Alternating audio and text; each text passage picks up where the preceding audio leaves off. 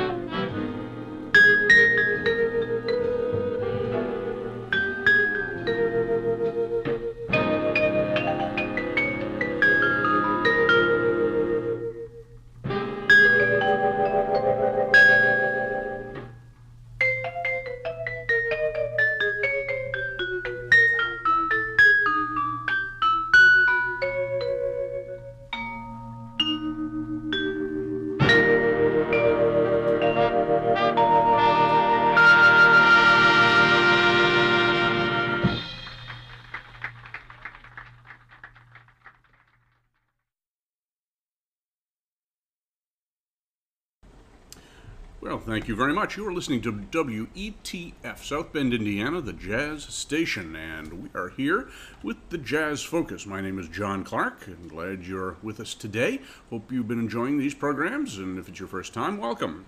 Today we're going to be looking at or listening to uh, a specific band, and this is a, a group that uh, was known through its studio recordings, but not too much through their live recordings. And we have uh, some live recordings that were made in June of 1946 at the Spotlight Club on 52nd Street in New York City.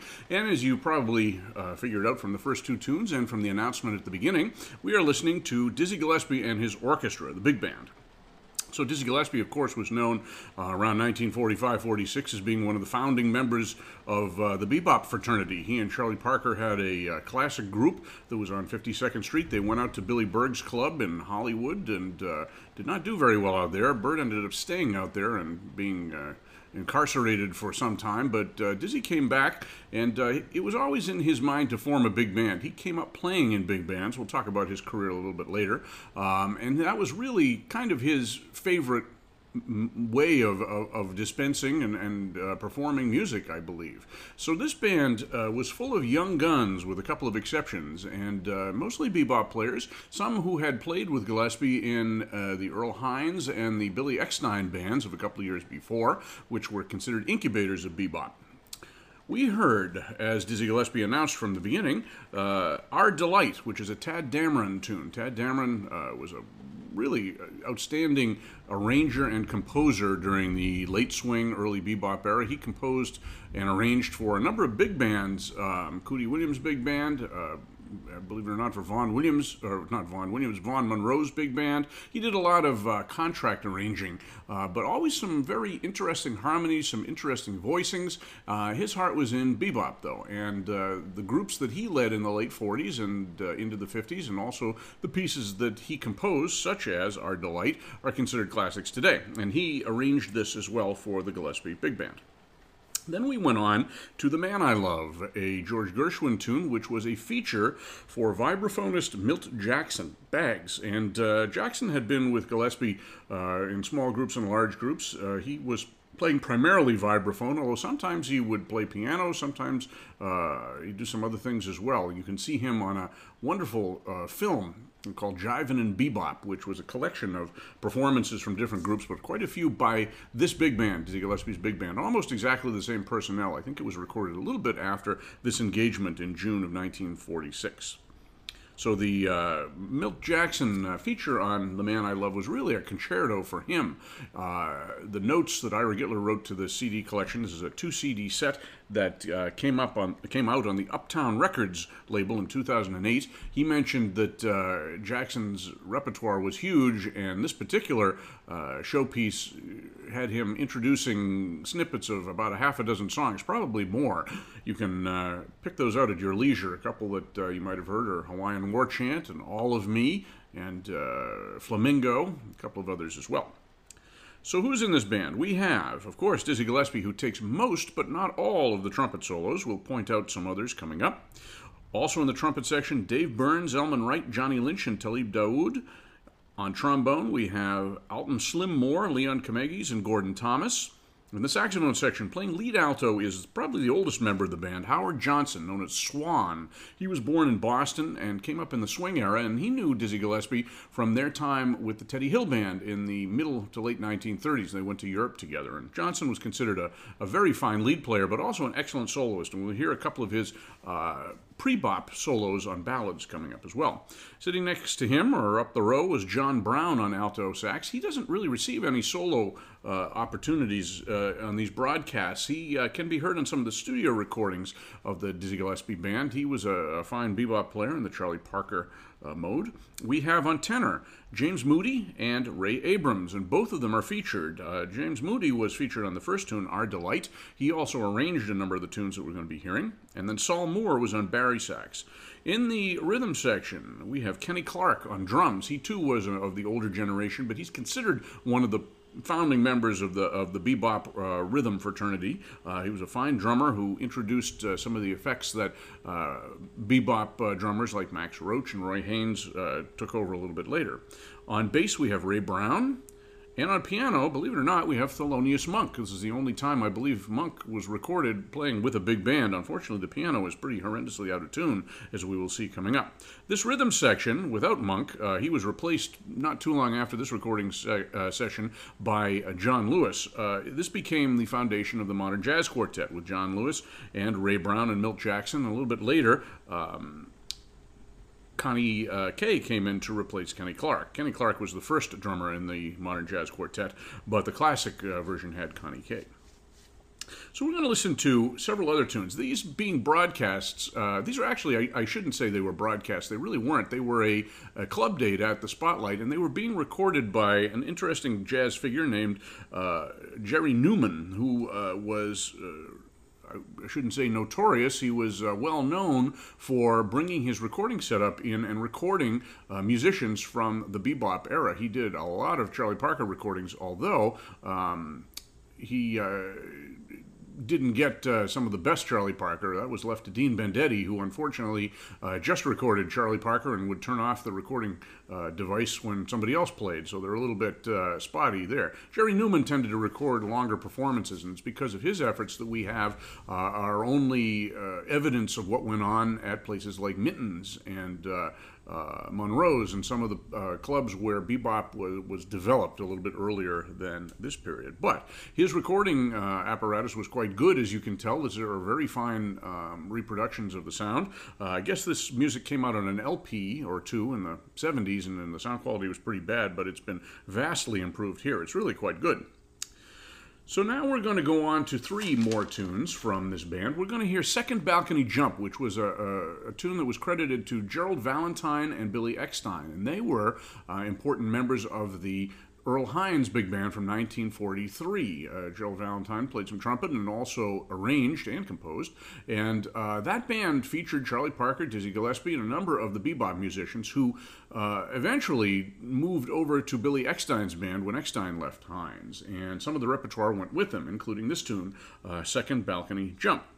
Following that, we're going to hear a Thelonious Monk classic, Round Midnight, a long performance. And these uh, Jerry Newman uh, recordings were not uh, limited to three minutes as the standard uh, recordings were at the time, so they went as long as need be. In this case, it went almost seven minutes, and we'll hear quite a bit of Milt Jackson on this one as well. Then we're going to end up with a tune that was credited to Dizzy Gillespie, uh, kind of a riff tune. It's called, in this case, Grosvenor Square, although he uh, sort of announces it as London Square. And as Ira Gitler points out in the notes, it begins with a little melodic snippet uh, done by Dizzy that uh, is traceable back to the tune Red Cross by Charlie Parker. He recorded with Tiny Grimes a couple of years earlier. So, don't know where this tune came from, and it didn't really go anywhere, but it's a good piece of bebop big band writing and playing. So, those are our three tunes right now. We're going to hear Second Balcony Jump, Round Midnight, and Grosvenor Square.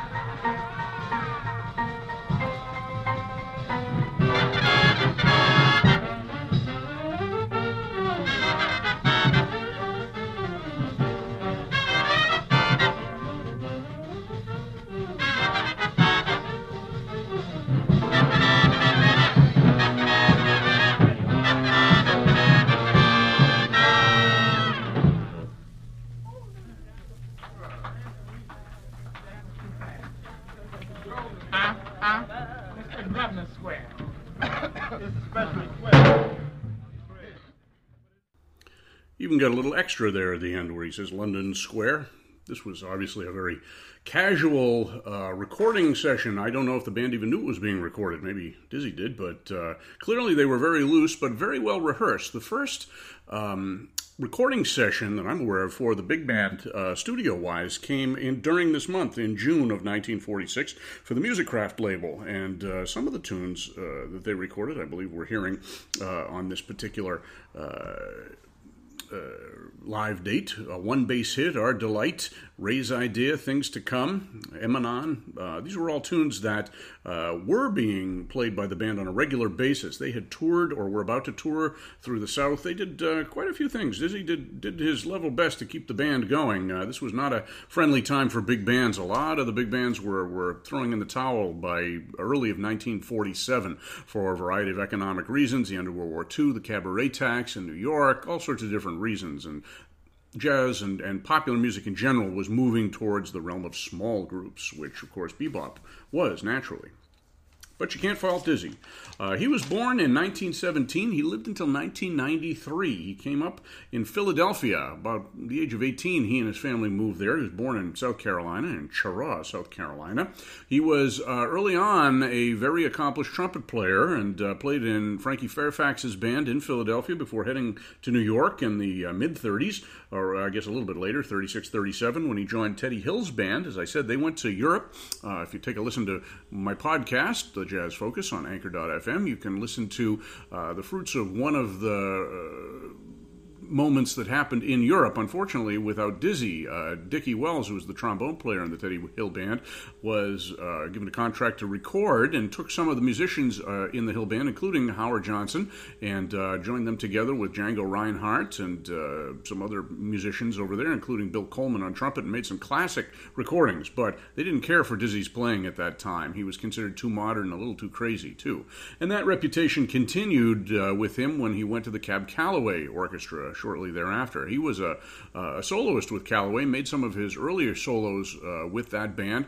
Cab Calloway was not too thrilled with Dizzy either. He thought he was too much of a showboat and a little too out of control, and ended up firing him for. Uh, throwing a spitball on stage, which it turned out wasn't his fault, and it ended up with Dizzy sticking a knife into one of Cab's uh, exposed parts, and uh, that was the end of that. And uh, Dizzy started doing some um, freelance work in New York. He actually worked with Duke Ellington for a little while, uh, did some arrangements, and then decided it was time to start forming his own groups and put together some of the early bebop combos on 52nd Street uh, with Charlie Parker and without. And I have another podcast with some of those groups, uh, Dizzy without Charlie Parker. So worth taking a listen to.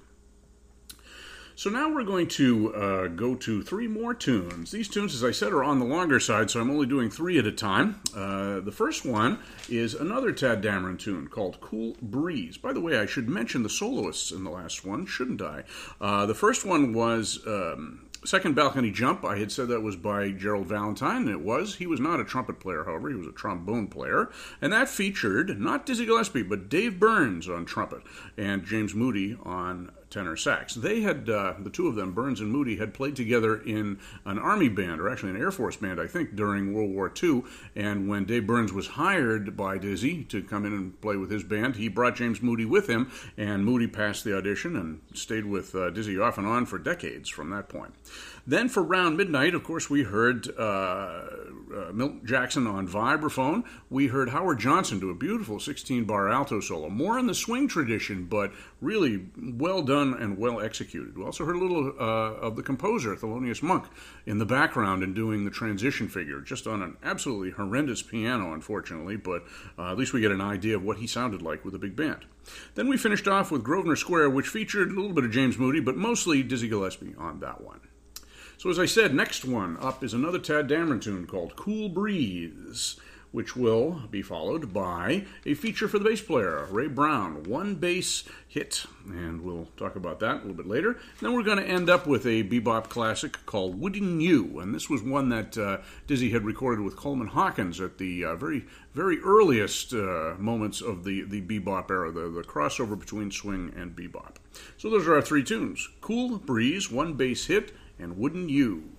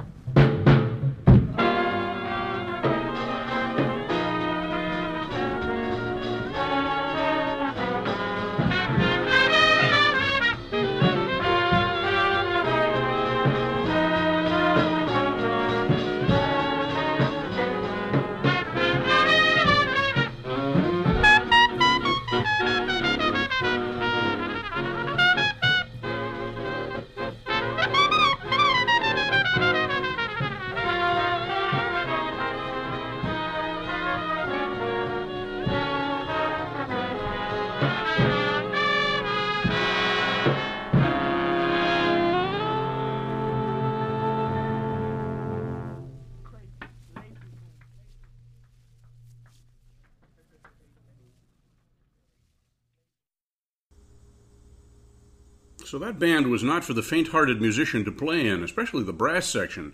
Uh, the background sections and the hits that were given to the trumpet section, especially on something like One Bass Hit, those were pretty extraordinary things. There were basically four or five lead trumpeters in that uh, section uh, with Dizzy, and uh, the arrangements really brought out the brass section there. Also, the sax section uh, in One Bass Hit and Cool Breeze had some fine moments as well.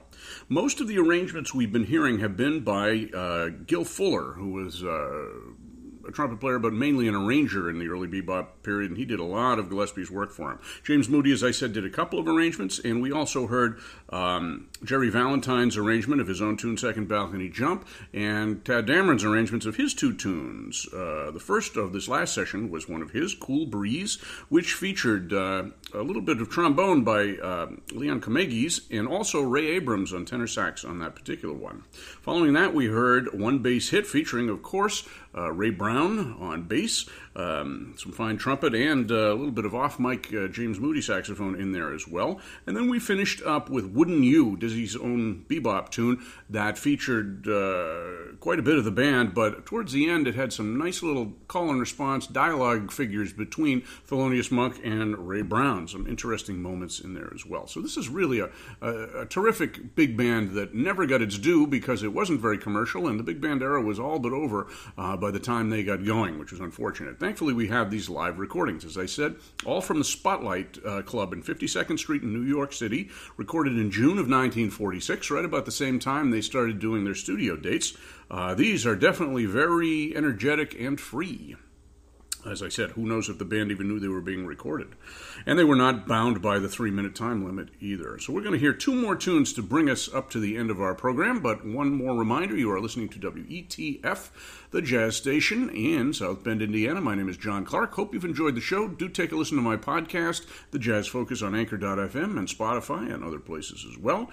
And uh, come on back next week for another helping of great jazz recordings. So, on the way out, we're going to listen to uh, two tunes Lazy Mood, which is a tune that is unknown. We don't know who wrote it, but it's a beautiful ballad that features Dizzy and also Howard Johnson again. I happen to like Howard Johnson, so we had to put in another one uh, featuring him. And then we we're going to end up with the uh, theme of this band, Things to Come. As I said, there was a film of this band made, and it's very impressive watching them play this, but there are three different recordings on these two CDs, and they're all pretty much faultless. This is a, a virtuoso arrangement for a virtuoso band, uh, done in this case again by Gil Fuller. So hope you've enjoyed the program, and Dizzy Gillespie's big band from 1946 We'll take it out with Lazy Mood, followed by Things to Come.